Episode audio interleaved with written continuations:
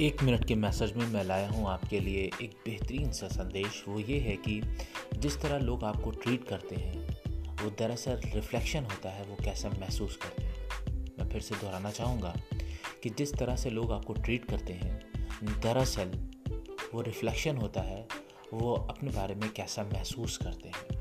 तो इसलिए बहुत ज़्यादा आप दिल पे ना लीजिए अगर आपको कोई बहुत अच्छे से ट्रीट नहीं कर रहा हो। आप ये जानिए कि वो अपने बारे में ख़ुद भी अच्छा नहीं फील कर रहा है। थोड़ी सी इम्पैथी रखिए उसके लिए और याद रखिए कि कर्मा आपके साथ हमेशा है। अगर आपने किसी का बुरा नहीं किया है तो आपके साथ भी बुरा नहीं होगा। अगर आपके साथ कोई बुरा कर रहा है तो उसको, उसका फल ज़रूर मिलेगा।